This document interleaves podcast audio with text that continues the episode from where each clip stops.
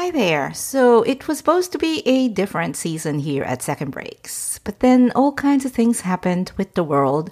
And so I decided to temporarily put those episodes on the shelf and talk about things that are more relevant for this moment in time, this weird time that we are all experiencing. And so for the next weeks, and I don't really know how long it's going to be as I'm developing this on the fly, we're going to focus on career continuity and resilience here on the podcast. My name's Lou Blazer. You're listening to Second Breaks. This is episode 123.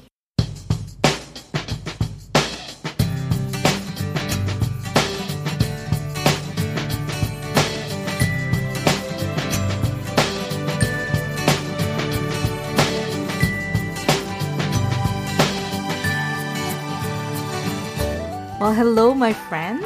Things are a lot intense.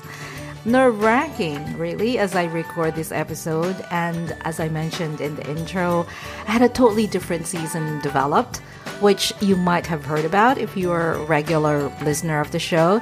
I had wonderful conversations with my heroes, with my mentors, and I'm very excited to share their words of wisdom with you. It's just going to have to wait for some time until things settle down a bit.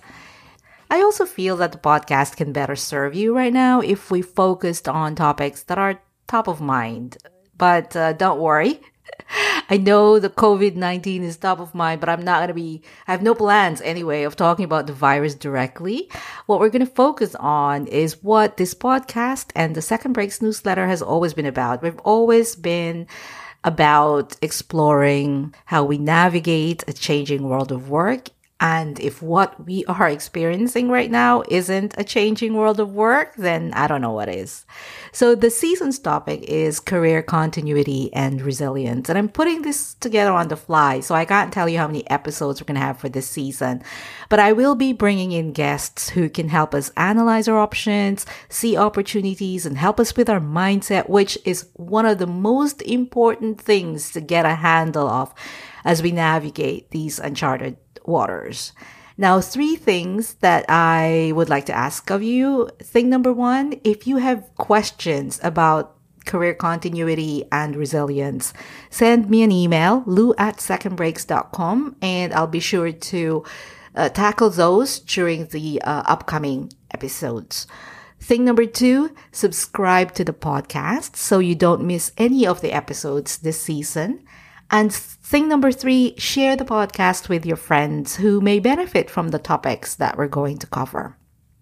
Oh, one other thing, I publish a weekly curated newsletter also called Second Breaks. And just like this podcast, the newsletter will be focused on information that will help you frame your next steps and insights that can inform how you move forward. The reality is none of us have been in this situation before, and we could all use some guidance in how best to proceed. But if we were swimming in information and data before, it's even worse now.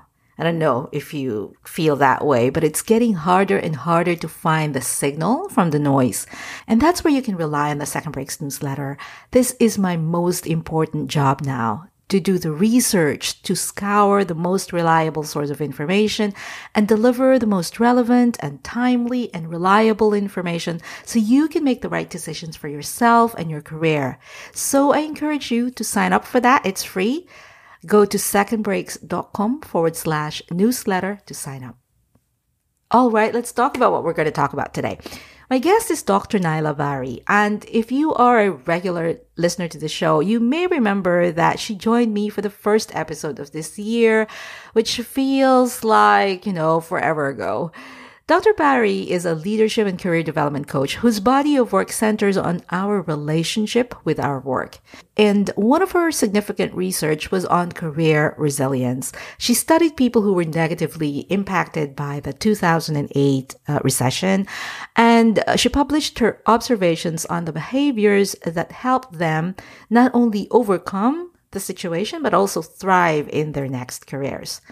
I asked her back on the show to revisit her research and to see what we can glean from her observations that we can apply today so we can position ourselves as best we can. Kind of like learning from what other people have gone through, right? Okay, let me transition to my chat with Dr. Nayla Bahri, and I'll catch up with you at the back end. Nayla, crazy times we are in, right? Crazy times. I'm still trying to make heads or tails of not only the big picture, but the small moments, like how to handle having everybody in the house and the feeding cycles and who gets to, to sit in what part of the house and how much Wi-Fi do we have. There's all that stuff going on. Goodness, yeah. So a few months ago, you joined me here on the podcast to talk about career resilience. And one of the things that we talked about at that time was this incredible work that you did studying, researching some of the folks who were negatively impacted by the 2008 recession. And so I wanted to revisit that with you today. And first off, let's just both recognize this is not the same thing exactly as 2008. Right. Obviously, there's a health-related crisis going on that's resulting in a financial crisis. So, different. But I would imagine, and we could talk about this, there, from an anxiety level, from in terms of what people are experiencing, from in terms of like what people are having to think about, there are probably some similarities in terms of uncertainty and what do I do now? Yeah. Kind of stuff. So I wanted to see, I guess let's just open it up as an open sort of conversation. Is there something that we can glean from your observations that we can apply today? Sure. I mean, I'll say, to echo some of what you've just mentioned, it's hard to know how to what degree we can draw parallels between what happened then and what's happening now. I mean, the scope of this from a time perspective is so unknown, and I think that makes things a little bit different. I think one of the other things that I'm thinking about now is that when we watch the financial crisis, as we called it, in 2008 kind of catapult us into the difficulty, then I think we felt like we could segment industries and we could say, well, people who work in this kind of work are going to be impacted and I'll be safe for a while. Mm-hmm. I think what we're still figuring out is who's who now. And is anybody really going to be okay? And should I be worried? Should I not be worried? I think that one of the things that's both demoralizing, but also kind of empowering about facing a global health crisis is that we're all in this together. You can't really say, well, those guys down on Wall Street, they're having some set of experiences that I can't relate to. We really don't know. Yeah. So I would say from the outset, that makes us quite different. The last time I came to visit you was around the new year. We were talking about how to start strong and kind of how to, and I was offering a lot of insight about what we should be doing when times are good to be ready. And it's amazing how rapidly things have turned around. The good news is that I don't think a lot of the behaviors are very different. I mean, as you'll remember, one of the things I have found in my research and in my coaching work is that the good news in all of this is that our ability to move ourselves forward is largely based on behavior. It's largely based on actions we can take. And of course, there are circumstances happening around us that feel overwhelming, that feel ambiguous, that feel downright scary. And yet all I know is that as we're all sitting in our homes in front of our computers and our phones, all we can manage is what's happening in our internal environment, how we're managing ourselves, and then the actions we're taking as a result of our thinking and our feelings. And that's what I hope we can talk about today is when you are sitting at home and we are just as at the beginning of this, what can you be doing now to not only make yourself think and feel more positively, but also to take action that is going to move us all forward. Mm-hmm, mm-hmm. So on that note, you, I'm sure, have seen a lot of the different sort of advice floating around out there. I said they're all wide ranging too. So there's some advice that says, don't expect anything from yourself other than self-care. Don't expect, don't be thinking big things or planning big things or whatever. If what makes you feel better is to stay in front of the Netflix and watch Netflix all day, do that. And then there's also the sort of advice that says, this is take advantage, quote unquote, of this time to reflect, to think about, to ask questions, to think about what you might want to do, to some sort of long-term planning as far as you can make that happen. So I was wondering, where do you stand in all that sort of like, what do you think is the best approach? I think it's such a great question. I read something yesterday that was like, you don't have to write a novel. during this period of time. And I was like, whoa, that's a relief, because I there's a part of me that becomes the kind of person who wants to write a novel right now. Well, there was this meme that I saw about like a week ago. Shakespeare apparently wrote, was it King Lear or whatever it was that he wrote, whichever of his things he wrote while he was, I guess, in jail or whatever it was. And yeah, you're seeing a lot of those things, like the theory of gravity or something was developed when there was the plague in Europe. Like there's all these kinds of empowering messages saying, oh, if you're in quarantine in your home, you should be, inventing some new something. Yeah. So I checked that out. There's a meme going around reminding us that Shakespeare wrote King Lear while being quarantined due to the bubonic plague. But the question is, did he really write this play in that condition? The Guardian says, maybe. To put this in context, between 1603 and 1613, the height of Shakespeare's writing prowess, London playhouses were regularly shut down for a total of 78 months, 60% of the time, due to outbreaks of the bubonic plague. Doctors had no idea what was causing the flare-up, so they would ban mass gatherings and shut down playhouses, amongst others. So it's very plausible that Shakespeare wrote the play during those months. So here's my stance on this. Listen, I'm going through this like everybody else is right now. And there are moments I wake up in a cold sweat, right? Like in a panic, like, oh my God, are my parents going to be okay? Am I going to be okay? Are my kids going to be okay? There are moments where I'm like, whew, listen, I have a whole day ahead of me to design how I wish. I can tackle a couple of home projects and work and make the most of it. What I'm trying to do, what I'm trying to tell people that I'm working with to do is to, for this, especially for this first week or two, let's just be gentle with ourselves. Like, I don't know if there's been anything in our lifetime that has felt quite so unknown. So let's be kind to ourselves and notice that there are days where we feel super productive and like capable, like I'm a superhero, I can do this. And there's days where all I want to do is wear sweatpants all day and maybe stay in my bed all day. Yeah. So I like, there's a few things this kind of brings up for me that are habits that I have acquired through my coaching and my research. One of them is by paying a lot of attention to how I'm feeling in the moment and trying not to have a lot of opinions about the feelings, but just to notice. Like if I need a little bit of gentleness right now, whether that means like I need an extra hug from my husband or I need to phone a friend, okay, like that's not a big deal. I can do it, pay attention to it, honor it. It doesn't mean I'm a weak person. It doesn't mean that I'm destined to squander 2 months at home during which I could have written a novel. It just means that right now I need a hug or a phone call. The second thing is that I have learned that my battles are won in the day planner. So Annie Dillard has a quote, which I'm going to butcher if I try to do it exactly verbatim, that says pretty much how we spend this hour and next hour is how we're spending our days, which is basically how we spend our lives. So, okay, so Annie Dillard's quote comes from her book, The Writing Life, where she says, how we spend our days is, of course, how we spend our lives.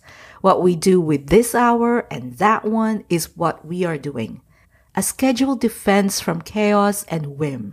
It is a net for catching days. It is a scaffolding on which a worker can stand and labor with both hands at sections of time. A schedule is a mock-up of reason and order, willed, faked, and so brought into being. It is a peace and a haven set into the wreck of time. It is a lifeboat on which you find yourself decades later still living. The time is fluid. It will escape us if we're not careful. And so the way that I counteract some of this kind of I don't know what to do is by having something to do. I use a day planner. I'll use a paper planner. I learned that through a tutoring session with my daughter once, and I use it to map out how do I want to use the hours of the day in which I'm going to be productive. I'm not expecting a 10-hour productive day for myself right now, but I expect 3 or 4 hours a day that I can get something done. My list includes things like check in on clients and work on this deck for this presentation. It also includes things like do your laundry and make sure you work out today. But to me, that is it's one of the solutions that has been reliable for me and for my clients. And I learned it from people I spoke with who had been through career crisis to just say, okay, you have to have something you want to get done every day and write it down.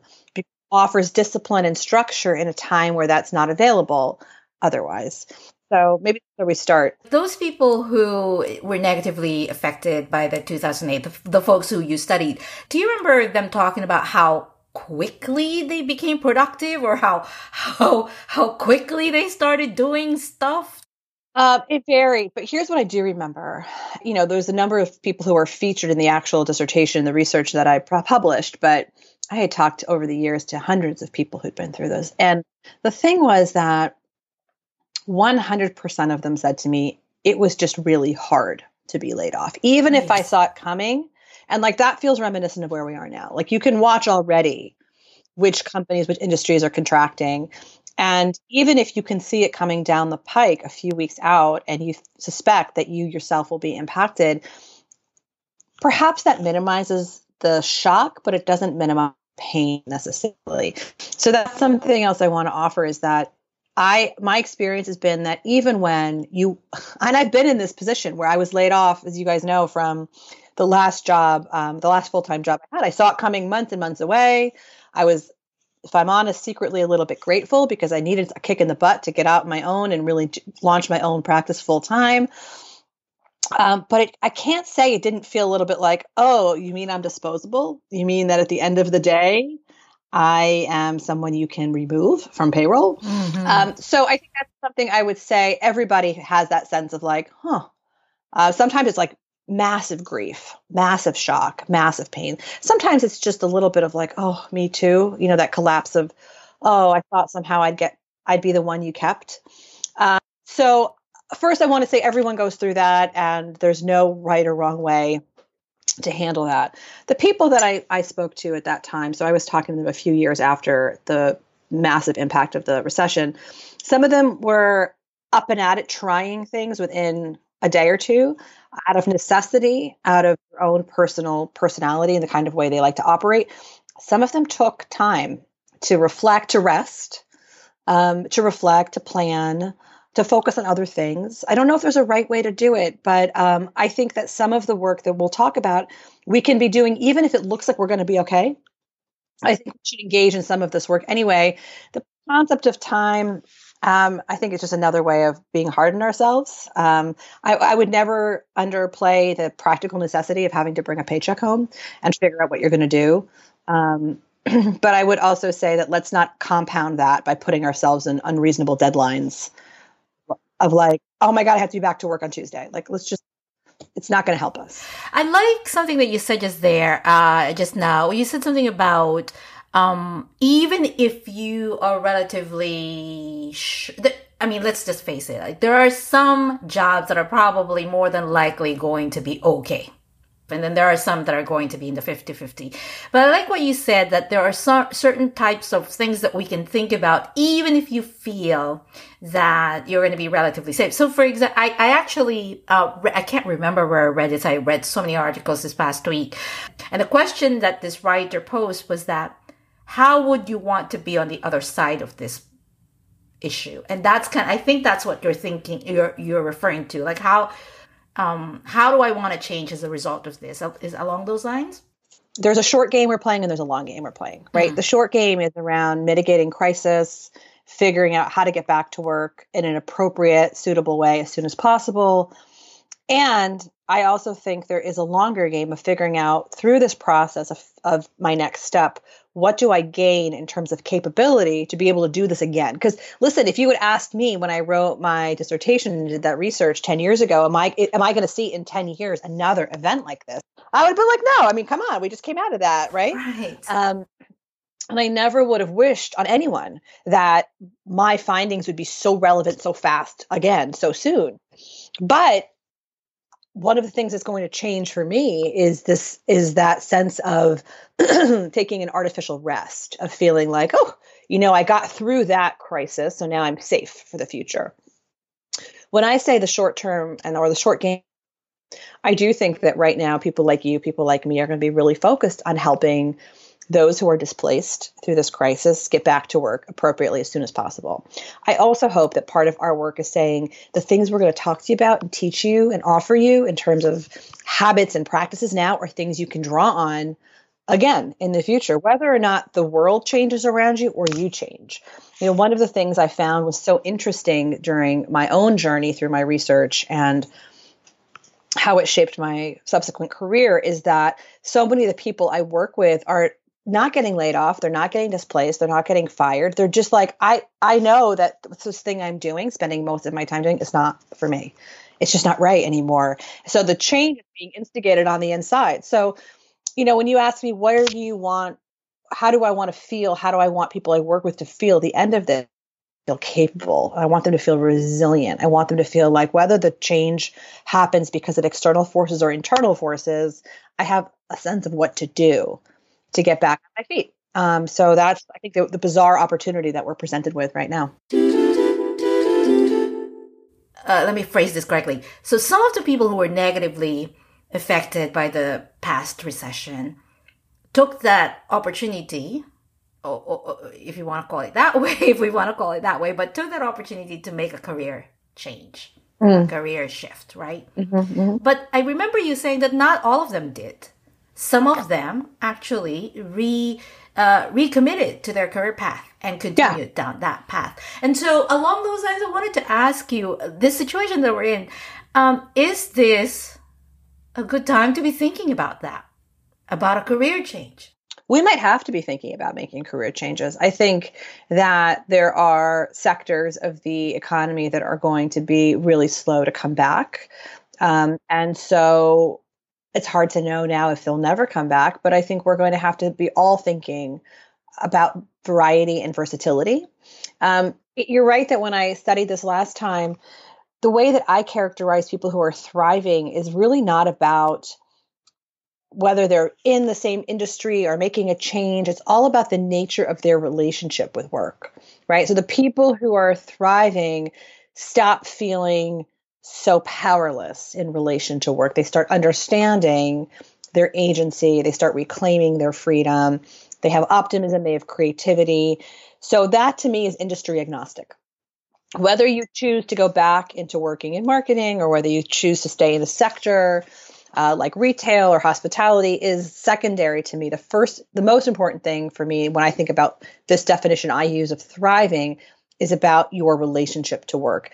And I think it's possible to have a positive, creative, balanced relationship with work, whether you stay in the same industry or you change. Got it. Yeah, no, totally. Let's revisit the whole, the behaviors piece, right? There were certain behaviors that you have observed. So do you mind walking us through it again? Yeah, the way I organize the behaviors into kind of two sets of practices. And I, over the years, it's evolved since like the very first time I was talking about it, in conferences and on my first set of podcasts, but let's use this framework. I say that the work is a balance of inner and outer work. There is work that has to be done privately, internally, with your mind, your heart, even your body, just to understand where you come from, what you want out of work, what you're proud of, what you need right now, where your strengths are, where your curiosities are taking you. That is exercised through a couple of habits. One of them is reflection, which we'll talk about, journaling, exercises that help you kind of outputting your thoughts into some kind of format that you can use. So that's one set of behaviors, this inner work. The other set is outer work, which is around activating your network in an influential and meaningful way, about conducting experiments, which we've talked about before. Side hustles falls into that category. Doing things that are just good for you that really have nothing to do with your primary form of work, but just make you feel like a whole person again. So the behaviors, so what I found in my research is that these behaviors are things people often kind of backed themselves into. It's not that they were ordinarily like great meditators or people who really knew how to have a very strategic approach to their network, but they got back into a corner by saying, you know, months over months over months, I'm not sure what I should be doing, so I'm just going to keep throwing things out there and seeing where I get reception. And I was noticing these patterns. So I always say now when I work with clients, we are going to put you into a cycle of inner and outer work. So some of it happens alone behind your laptop or with a pen and paper in your hand, ideally. Some of it happens out in the universe. Now that out part is starting to feel a little bit different, right? Because networking is looking differently, connecting is looking different. I don't think it's a bad time to be out doing it. In fact, I recently put something out saying, I think now's a great time to network. I think people are confused. They are lonely. And they are desperate for connection, which is a wonderful time to extend yourself and figure out your offer and your ask. So we can talk about that too. But yes, inner and outer work. Where do you want to start? So I have a question about the inner work. So, and part of this question is self-indulgent, because I fall. This is one of my challenges, is that I, reflection, asking ourselves questions. And sometimes that reflection takes time. It's not like I ask myself a question and you have the answer, poof, And, yes, and this is one of my challenges, is because sometimes I get frustrated because I would ask, these sort of, questions and not know the answer yet, right? And so how do you, what do you suggest for people like me, what we do? Well, I think, again, there's going to be almost like an internal a solution and an external solution. I think the first thing is that I my sense is that that's part of kind of our instant gratification culture. It's like, well, if I sit down with my notebook in an hour, I should have a plan, because that's how it works, right? Like, I don't know, maybe we watched it on TV or something, or we just have the sense that I could just put it in my Amazon cart and I'll have. I think you were just talking about me. This is exactly what goes out of my head. If I set aside an hour and a half, I will have a plan. Yeah. So I think part of it is like the proverbial let yourself off the hook, right? That is just an expectation that is honestly, for most of us, even those of us who journal regularly and are like always talking to ourselves, it's unreasonable. And it also, I think, my very wise friend, Sarah, once said to me, Nayla, there are seasons in our lives. And part of when I think about that idea, and we were talking about work in that case, I was thinking about dialing back some work to focus on other things. And I was feeling some apprehension about that. And she said to me, there's seasons in your life, and there's a season where you accelerate and there's seasons where you downshift. And I think about that as a lot. And when you talk about kind of the expectation of, should I be able to churn out a plan for myself? I go back to nature and think, well, things take time to grow and things take time to germinate. And I think of that myself when I myself or my clients want an instant answer. Like, I should know by now. How could I not know in my mid 40s what I'm supposed to be doing with my life? I should know. And I think, well, we haven't always asked ourselves those questions. And so to even plant that seed of a question is going to take time and care and attention, and maybe not paying attention for a few days just so it can like cook in the background, germinate. So that's the first thing I would offer. The second thing is that Parker Palmer, who's a teacher and writer I really value, says inner work is personal, but it doesn't have to be private. And I think about that a lot, because I think the impression we have is that the inner work is done in isolation.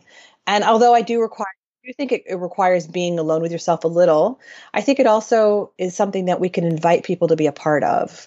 And if I think about my own journey towards figuring out what I meant to do and be in the world, I have not done that alone. I have sat in this office or my other office upstairs with my journal. I've sat in coffee shops. I have taken long walks in the woods alone, and I have engaged people I trust and love and value in that conversation. And I think that is part of the antidote to urgency, is to say, there's patience in helping someone come to their own conclusions.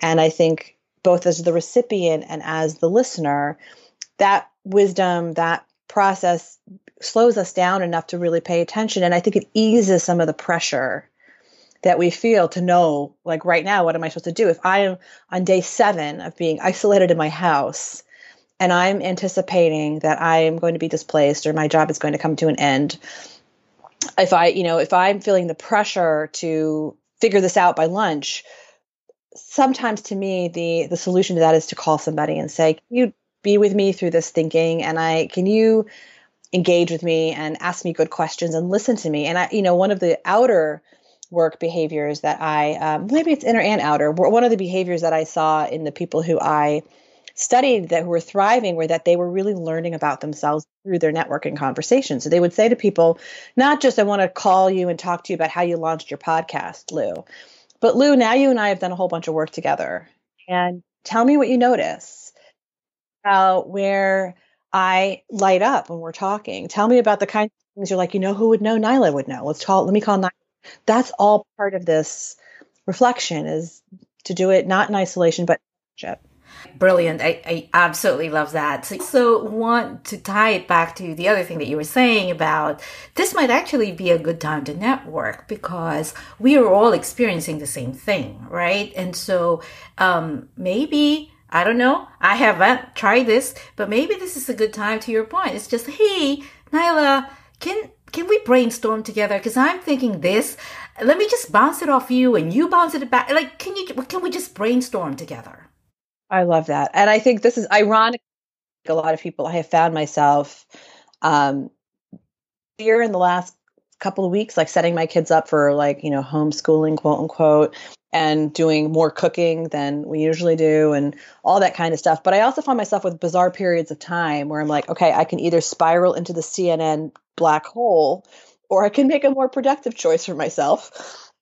So I, like probably many people, have like that list of people I meant to follow up with about that thing. And I reached out to a number of them and said, I know we've been trying to get coffee on the calendar for 4 months.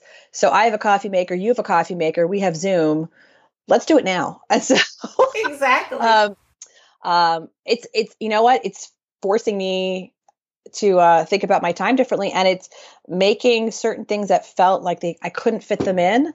I can fit them in. So I think now is a great time. And again, I think one of the things I learned when I was studying people who were laid off is how vulnerable they feel. Like they feel so exposed, like, oh my God, now I have to ask for something because I'm the one who's been displaced.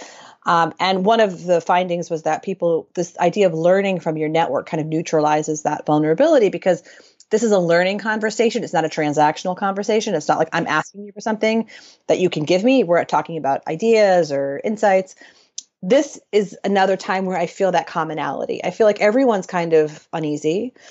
Everyone's uncertain. Everyone feels some vulnerability. So it's extremely leveling to call people who have 20 more years experience than you or 20 years less experience than you and say, hey, we've been trying to talk. This is a good time to just see how you are.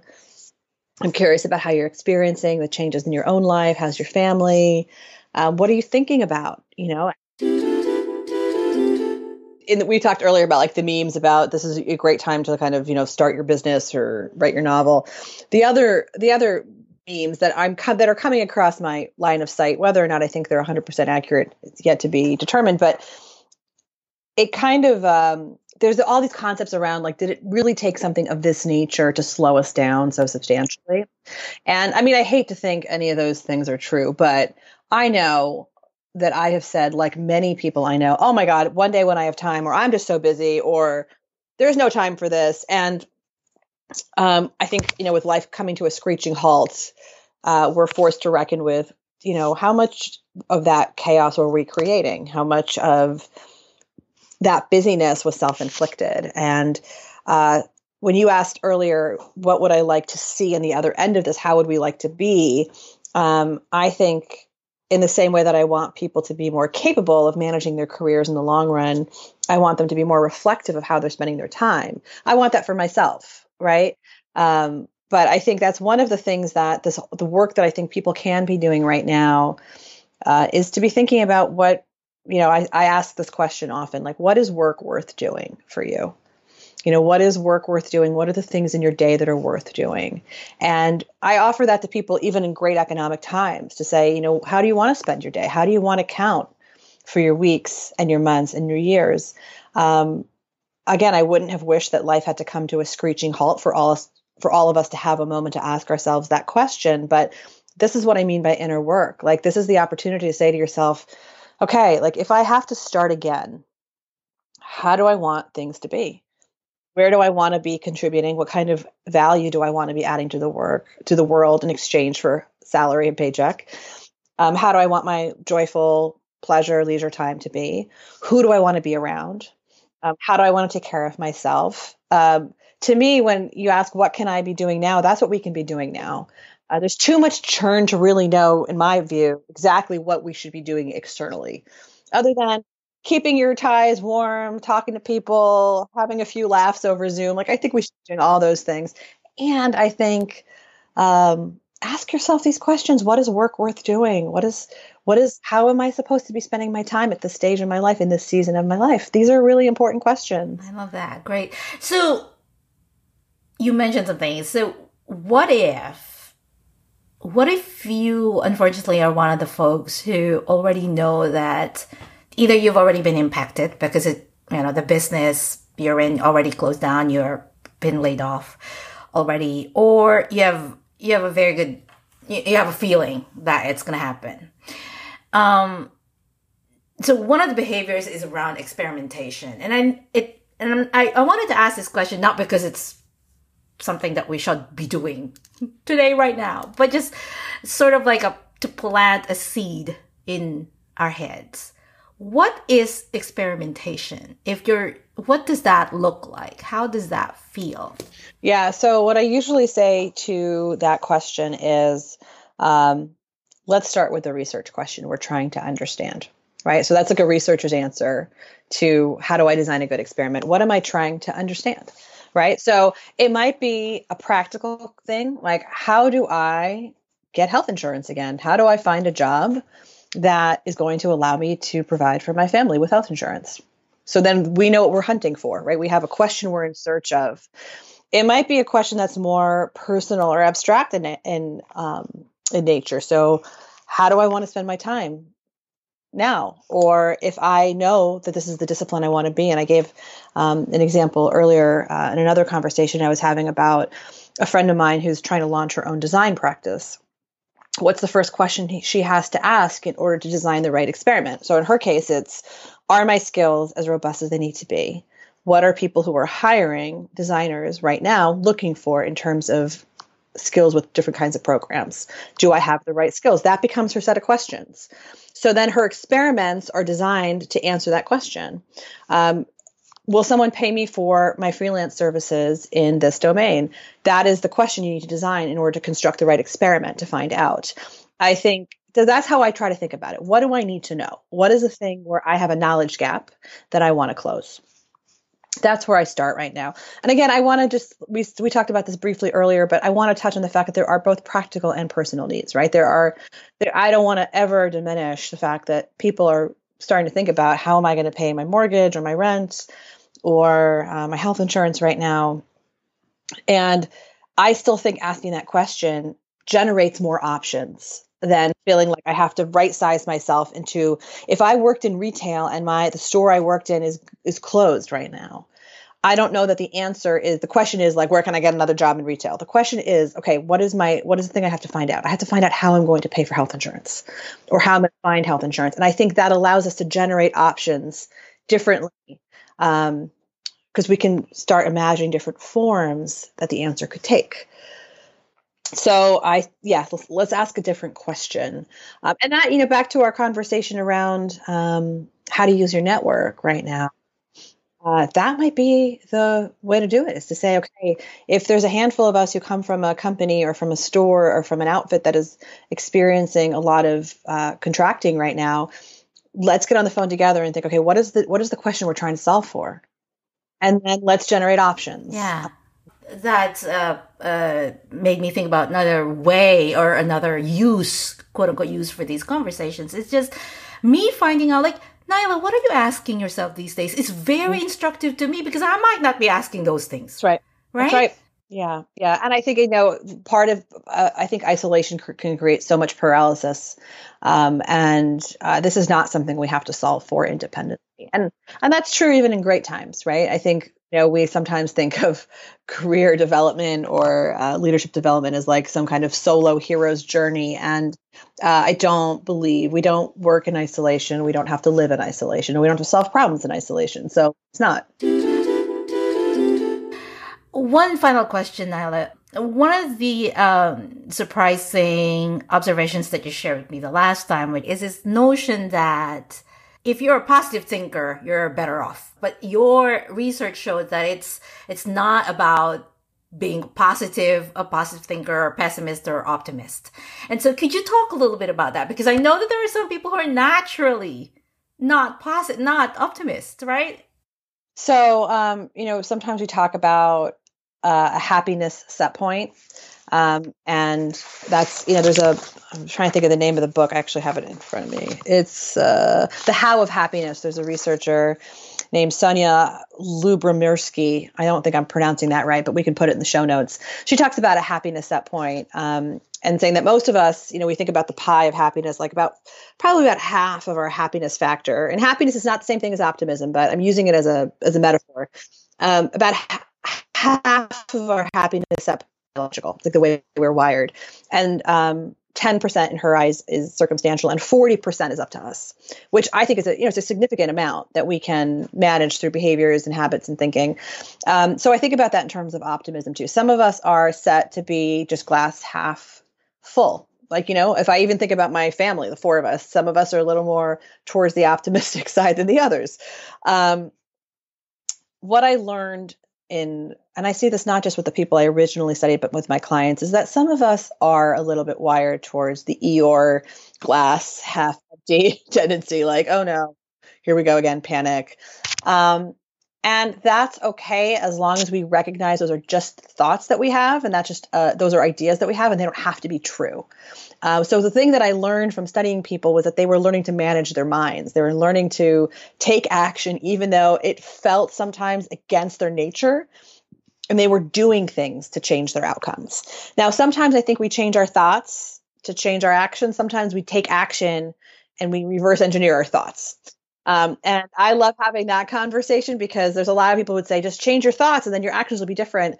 Sometimes it's like, you know what, I'm just going to pretend I love to work out every day for like 2 months. And then eventually my thoughts will change. But if I had tried to condition myself the other way around, I would still be sitting on my couch all day.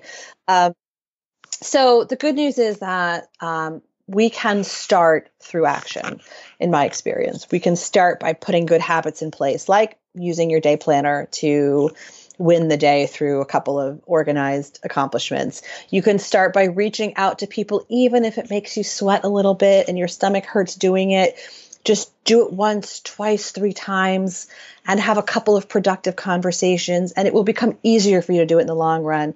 I really think, especially now, maybe don't think about it so much. Just take some action, even if it's imperfect action, to move yourself forward. Sit with your journal and look at it, and, you know, mentally wrestle with it for a few hours at a time in your kitchen. It's okay if you don't write something beautiful. You don't have to. And the people I see who thrive are just disciplining themselves to keep getting back to the page, to getting back to the phone, to getting back to the experiment, even though it doesn't always feel good. You don't have to believe everything you think. You don't have to fall for your feelings all the time. Sometimes we just take action.